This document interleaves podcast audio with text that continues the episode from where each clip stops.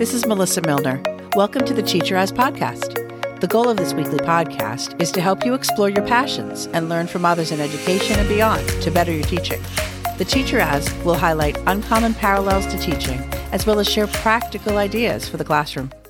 In this episode, I interview Ricardo Calderon. Ricardo is a world traveler and a passionate educator who uses project-based language learning in his work as a Spanish teacher. His story and travels are inspiring. I hope you enjoy The Teacher as Traveler. Welcome, Ricardo. Hello. Hi there. How are you? Great. Could you just tell the Teacher as listeners a little bit about what you do? I'm a sp- Spanish teacher. Uh, I've been teaching uh, Spanish at different levels, all the way from elementary to university. And um, I'm also a wannabe, huge wannabe, like tech integrator um, in my classes. And uh, another thing that I try to do is involve travel. I'm actually an international educator. So I've been teaching uh, for the past fifteen years abroad. Uh, I was seven years in the Middle East, in Oman, and uh, the rest of the other years, I spent them in the U S teaching in North Carolina and in New York City. Wow. Did you start teaching by teaching abroad, or did that just fall into your lap somehow? Yes. Well, actually, I started in my home country, Panama. Uh, I started as an elementary school teacher, homeroom teacher for the very first years. And then right after, after my third year, um, I had a professor that kept telling us, just don't wait until you get older, you know, go ahead and pursue your master's degree or even go for your doctorate. And at that time, we had uh, several programs that were marketing uh, universities in the U S. And uh, I ended up pursuing one of those. And I ended in North Carolina and attended uh, North Carolina State University, uh, where I pursued my master's in Spanish language and literature. And from there, right after that, I started teaching in the public schools of North Carolina. And I met several international teachers that were being hired from abroad to teach uh, different subjects. And I said, like, you know, why not? Why not give it a try? And uh, like seven years later, I gave it my first try. And it so happened that uh, an opening appeared in the Middle East. I had never been on that part of the world. No, I didn't even know what the Sultanate of Oman, if it was actually a, a real country or what. Right. So, and I jumped right into it. I said, you know, I've never been in that part of the world. Why not? Did you always have a passion for travel and for going to different places like this? Yes, absolutely. Um, also, I have had the opportunity that growing up, my parents uh, used to work for a transnational company, uh, United Fruit Company, which is well known by Chiquita Banana. Oh, yeah. And, uh, yes, so quite possibly the world's perfect food. So we had like uh, teachers from I, I, the way I was educated. Um, uh, my teachers were all from different parts of the world. And at a school, we were able to travel uh, quite a bit. So that somewhat brought into me that global perspective of life. And I just wanted to continue doing that, especially in my classes. Once I became a teacher, I said, you know, we all need to have that global perspective. And you know that after all, it's a it's a small world and we have so much in common. So you start teaching in North Carolina and then you end up, I mean, in a totally other part of the world. Yes. Was there a program to teach you how to teach abroad, or you just were thrown into it? Well, it was a little bit of, um, well, I was pursuing uh, what is called like international education. So m- the majority of them follow either the I B, the International Baccalaureate, or they follow the U S curriculum. Um, so the school I ended up uh, working for in the Middle East uh, was following the U S curriculum. It was an American-based school. So it was this, I was doing the same thing I was doing in the U S, the only thing in a total different country. So living as an expat, Um, of course, and a whole different culture, like everything completely different. Right. Uh, at least in the school, everything was uh, like or- Western oriented. So that wasn't that much of a, a cultural shock.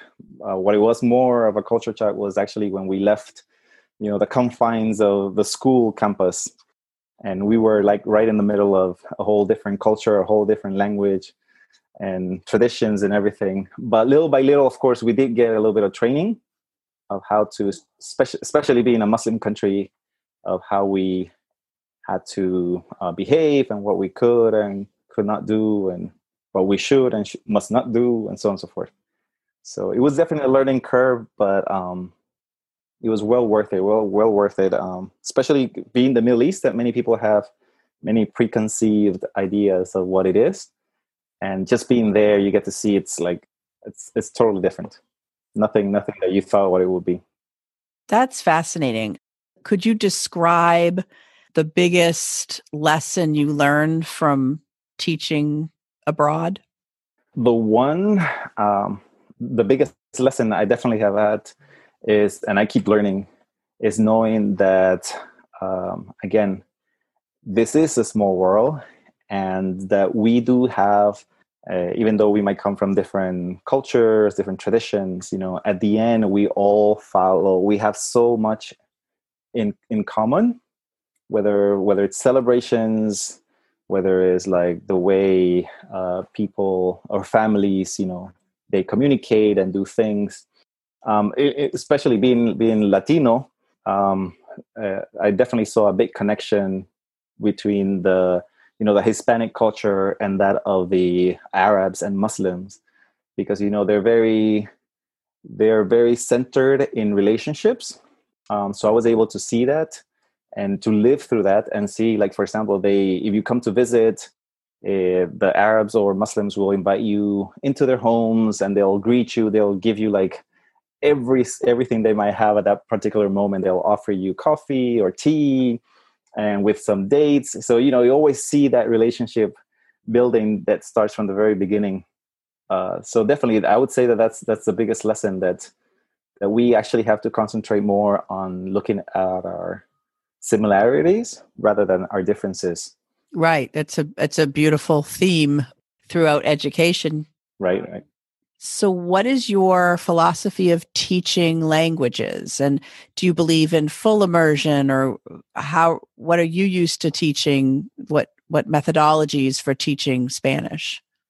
I definitely, and I truly, truly believe in comprehensible input, that um, first of all, when you, you, you don't necessarily learn a language, you acquire a language. And that's what I concentrate and focus with my students is uh, on how to help them acquire the language. That is, how is to help them how to communicate and not necessarily learn, uh, focus on learning about the grammar, like and how to get the correct conjugation, or, you know, because when you go out there, you go out into the real world, you won't be asking somebody like, I really want to tell you something, but I at this moment, I can't remember what's the correct conjugation of the it's, past subjunctive or something like that. No, you you try to always to get your message across.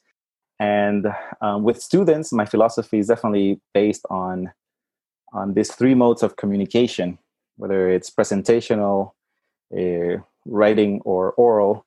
If it's uh, if it's interactive, person to person, or or if it's interpretive, you know, reading comprehension and listening comprehension is how they can use uh, the language to communicate their needs, their aspirations, you know, get the message across. That's the, my biggest philosophy when it comes to language acquisition.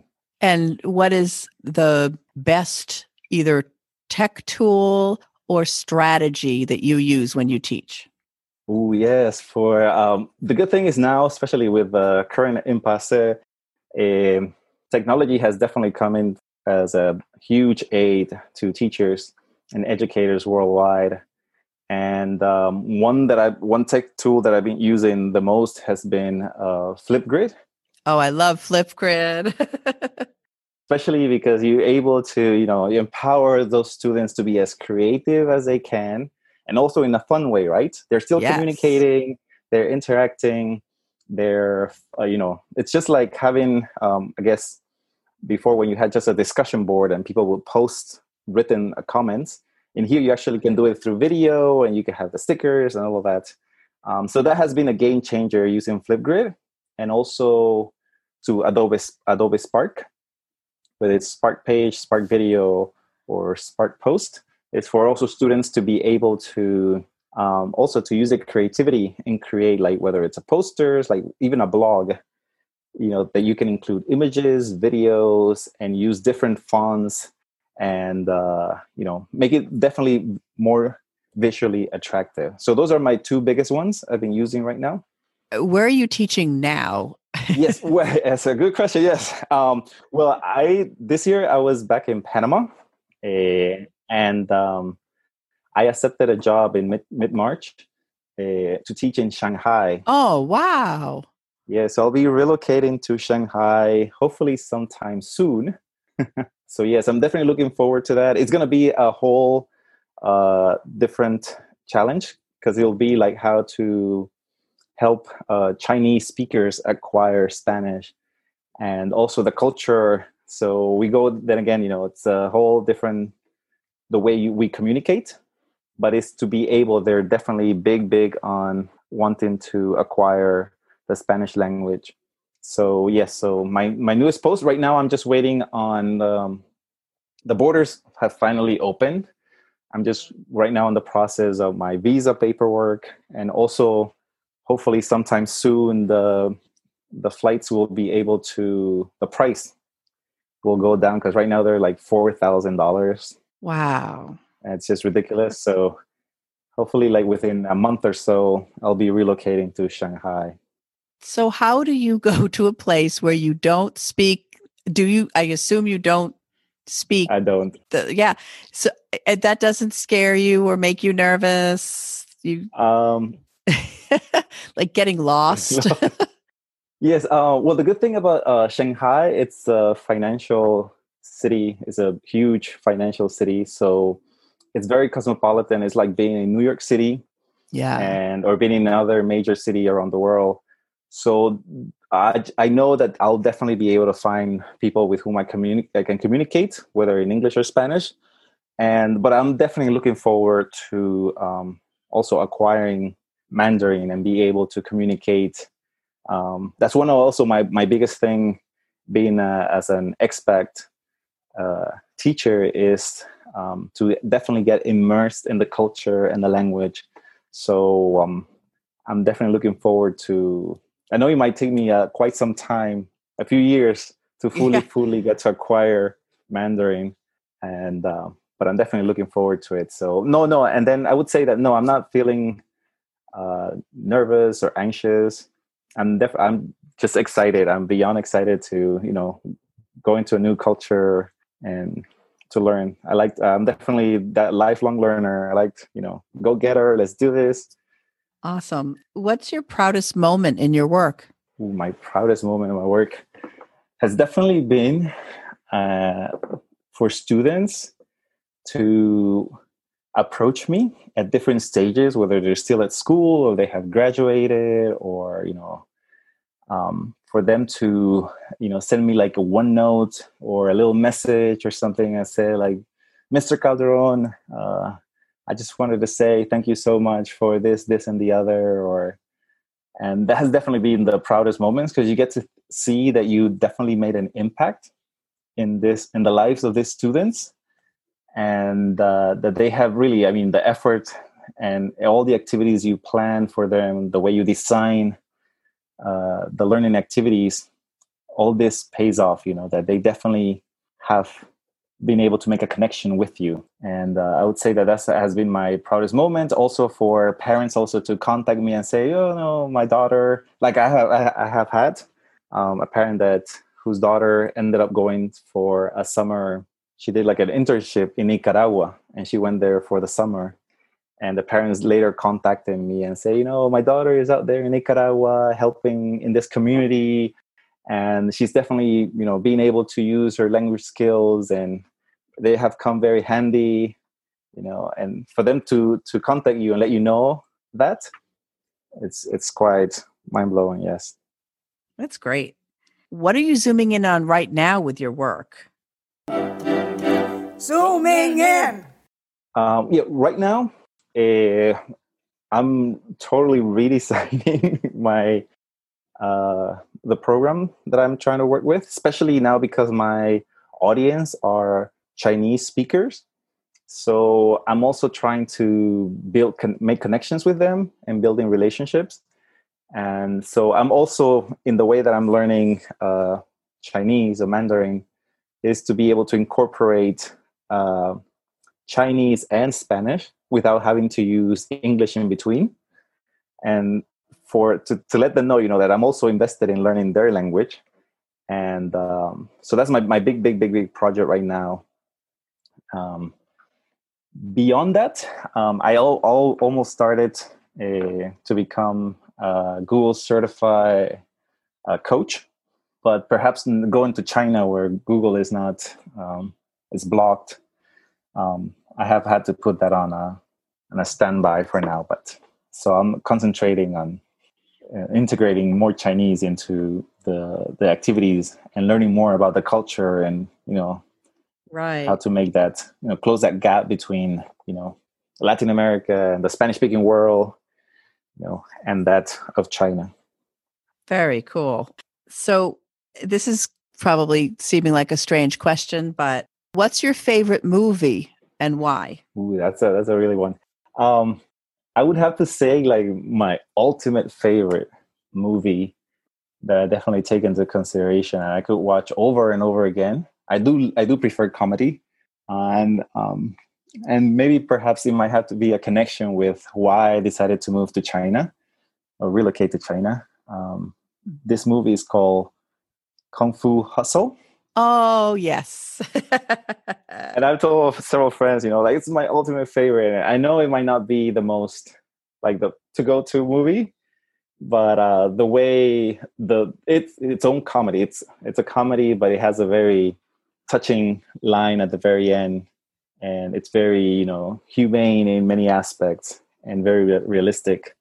So um, that's, that's what has been... Uh, has made a big connection with me, and especially because growing up, when I used to spend time with my with my dad, my father, he's a fan of all type of uh, Asian movies, especially that have to do with karate or kung fu or anything other than that. And I think that's has to have had some connection in me enjoying watching over and over Kung Fu Hustle. Interesting. I haven't seen that since it came out. I'm gonna have to I'm going to have to watch that again. I remember enjoying it. It is. It is. It's quite, it's quite funny. So do you like, like Enter the Dragon and, and those types of? Yes. Yes. I've seen uh, quite a few of those as well, but um, I think these are tend to be a bit more dramatic. Yeah. Um, but I, but definitely like, I was, I still enjoy, I'm, my, my to-go movie type is always comedy. And I guess that's why it's always uh, made that connection with Kung Fu Hustle. It has a little bit of dancing, a little bit of action, a little bit of comedy, uh, a little bit of weeping moments. Right. So I did go on your website. Can you tell us more about your website? And is the website about travel or education or? Well, I have decided to merge like two of my biggest passions, which is education, but mainly tech integration and traveling into, into my website. And what I do is, um, and I guess that it also connects with what's my, one of my biggest projects is I keep using project-based learning, but in my case, as a language uh, educator, um, we call it project-based language learning.